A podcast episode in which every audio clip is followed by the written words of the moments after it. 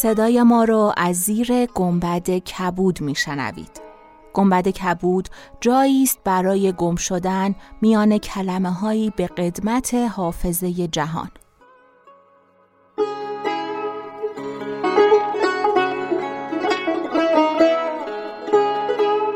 سلام من شقایق جهرومی و دوستانم شما را به زیافت نور و کلمه دعوت می‌کنیم به قسمت سی و یکم گنبد کبود گوش می‌کنید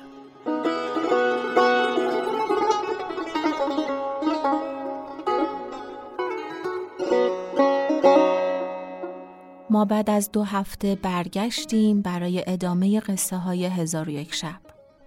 برگشتیم چون با شما وعده کرده بودیم. وقتی دو هفته پیش اپیزود پایان فصل اول منتشر شد فکرش هم نمی کردیم که ظهر دوشنبه دوم خرداد 1401 با فرو ریختن متروپول در آبادان غم یه بار دیگه بر سر همه ما آوار بشه.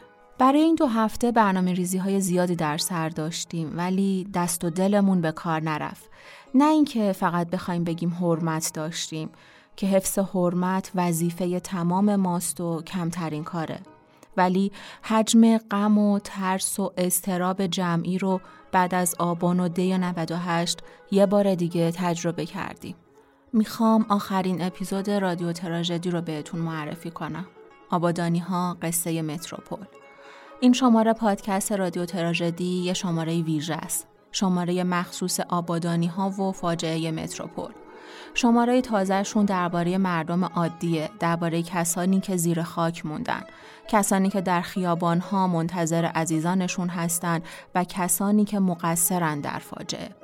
متروپول قصه سینما رکس رو زنده کرد، زخم کهنه سر باز کرد و مردم شهر عزادار شدند. روایت این شماره از طرف یه شاهد عینیه کریم نیکو نظر که از زمان حادثه تا چهار روز بعد در آبادان بوده هم مشاهداتش رو روایت کرده و هم درباره فاجعه تحقیق کرده لینک این قسمت رو این قسمت از رادیو تراژدی رو در توضیحات اپیزودمون قرار میدیم براتون ما بعد از دو هفته برگشتیم چون پناه هممون قصه است و نجات در کلمه و آگاهیه.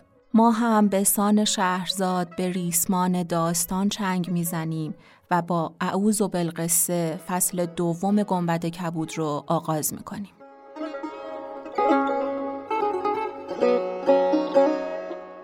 در شب 21 شنیدیم که افریت و جنیه حسن بدردین رو از بسره برداشتند و به مصر بردند در شبی که عروسی دختر شمسدین بود. حسن به جای اهدب با دختر به هجله رفت و صبح که چشم باز کرد بی جامه و دستار در دمشق بود. هرچه به مردم می گفت من دوش به شهر مصر و پریدوش به بسر اندر بودم کسی حرفشو باور نمی کرد و گمان می کردند که دیوان است. در محل و بازار می‌رفت و کودکان بهش سنگ پرتاب می‌کردند که به دکان یه تباخ پهلوان رسید. تباخ حسن رو به فرزندی قبول کرد. از اون طرف صبح بعد از عروسی شمسدین رفته بود که به دخترش سر بزنه. با قصد کشتن دختر که ننگ این که اهدب شده دامادش رو از خودش برداره وقتی دخترش رو خوشحال دید تعجب کرد که چطور به خاطر اهدب این چنین شادمانه دختر می گفت که دیشب یه نفر دیگه با من به هجله بوده و الان رفته به آبخانه ولی شمسدین باور نمی کرد. تا اینکه رفت به آبخانه سر زد و دید که اهدب از ترس افرید سرنگون در چاه افتاده و حالا ادامه داستان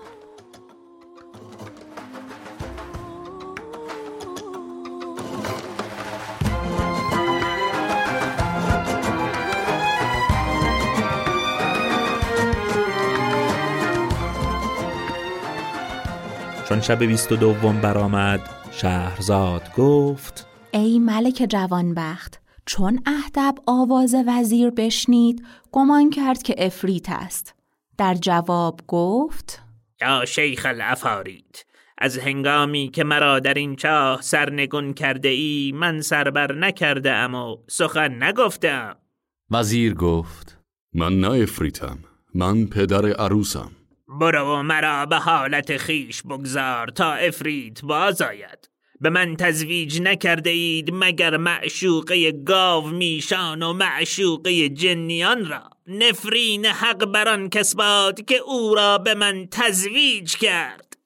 برخیز و از این مکان بدرای. مگر من دیوانم که بی اجازت افرید از این مکان بدرایم؟ افرید با من گفته است چون آفتاب براید از این مکان بیرون شو و از پی کار خیشتن رو. تو اکنون با من بگو که آفتاب برآمده است یا نه. که تا آفتاب بر نیاید من از این مکان نتوانم برایم. تو را در این چاه که فرو آویخت؟ دوش من از بحر دفع پلیدی بدین مکان آمدم. ناگاه از میان آب موشی به در شد و بانگ بر من زد و بزرگ همی شد تا به بزرگی گاو میش گشت و با من سخن گفت که هنوزم آن سخن در گوش است. تو مرا به حال خیش بگذار و راه خود در پیش گیر.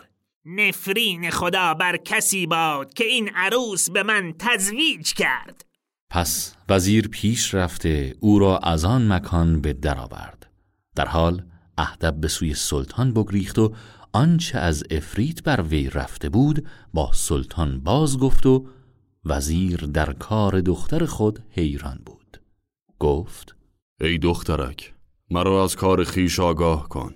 همان پسر خوب روی که مرا بر وی تزویج کرده بودید دوش بکارت از من برداشت. اکنون از او آبستنم. اگر سخن مرا باور نداری اینک دستار اوست که بر فراز کرسی است و ردای اوست که در نزد بالین من است و در میان ردا چیز دیگر نیز هست که نمی‌دانم آن چیست. چون پدر عروس این سخن بشنید برخواسته به هجله آمد.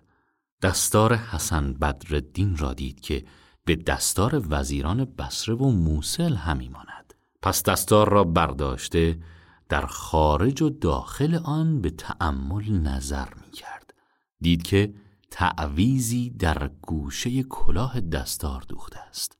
آن تعویز بشکافت و ردا برداشته بدری که هزار دینار در آن بود در میان آن بدید.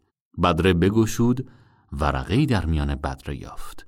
ورقه بخواند. دید که مبایعه یهودی است با حسن بدرالدین ابن نورالدین مصری. در حال شمس الدین فریادی برآورد. بی خود بیافتاد. چون به خود آمد گفت سبحان الله قادر و علا کل شی. منزه از خدایی که بر همه چیز تواناست. پس از آن گفت ای دختر آیا میدانی کیست آن که بکارت از تو برداشته؟ نه نمی‌دانم. او برادرزاده من است و این هزار دینار مهر توست. ای کاش می‌دانستم که این قضیه چگونه اتفاق افتاده. پس از آن هرز بگشود و به خط برادرش نظر افتاد. گفت بوی پیراهن گم کرده خود میشنوم. گر بگویم همه گویند زلالی است قدیم.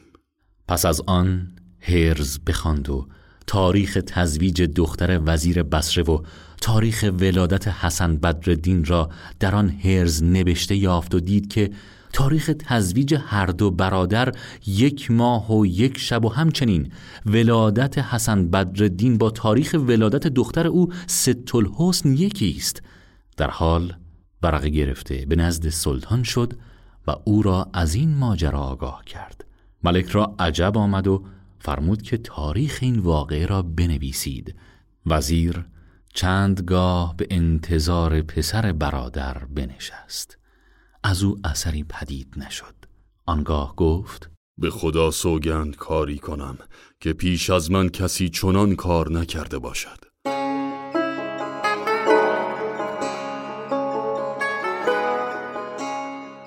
چون قصه به دینجا رسید بامداد شد و شهرزاد لب از داستان فرو بست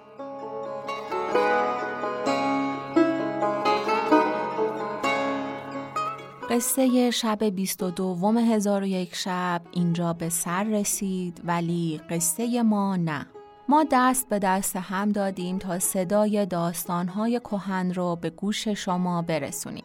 اسم عزیز دوستانمون رو صداها و دستهایی که گنبد کبود رو می‌سازن همراه لینک اینستاگرامشون در توضیحات قرار میدیم تا باهاشون بیشتر آشنا بشید. پیگیر ما در اینستاگرام گنبد کبود باشید. گنبد کبود رو که search کنین بهش می‌رسید. گنبد dot کبود. ولی ما لینکش هم براتون در توضیحات قرار دادیم. در توضیحات یه لینک دیگه هم هست. لینک حامی باش برای حمایت مالی از گنبد کبود.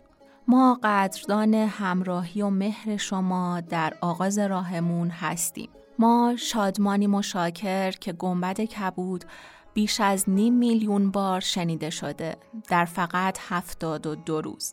ما در این مدت هفتاد و دو هزار دوست عزیز پیدا کردیم. شما که همراه ما هستید. ازتون می‌خوایم کمکمون کنین تا ما دوستان بیشتری پیدا کنیم. کم و کاستی هامونو به ما ببخشید. ما هنوز پله اولیم و نظرات شما می‌تونه به کمک کنه که ما رشد کنیم. کنارمون باشید.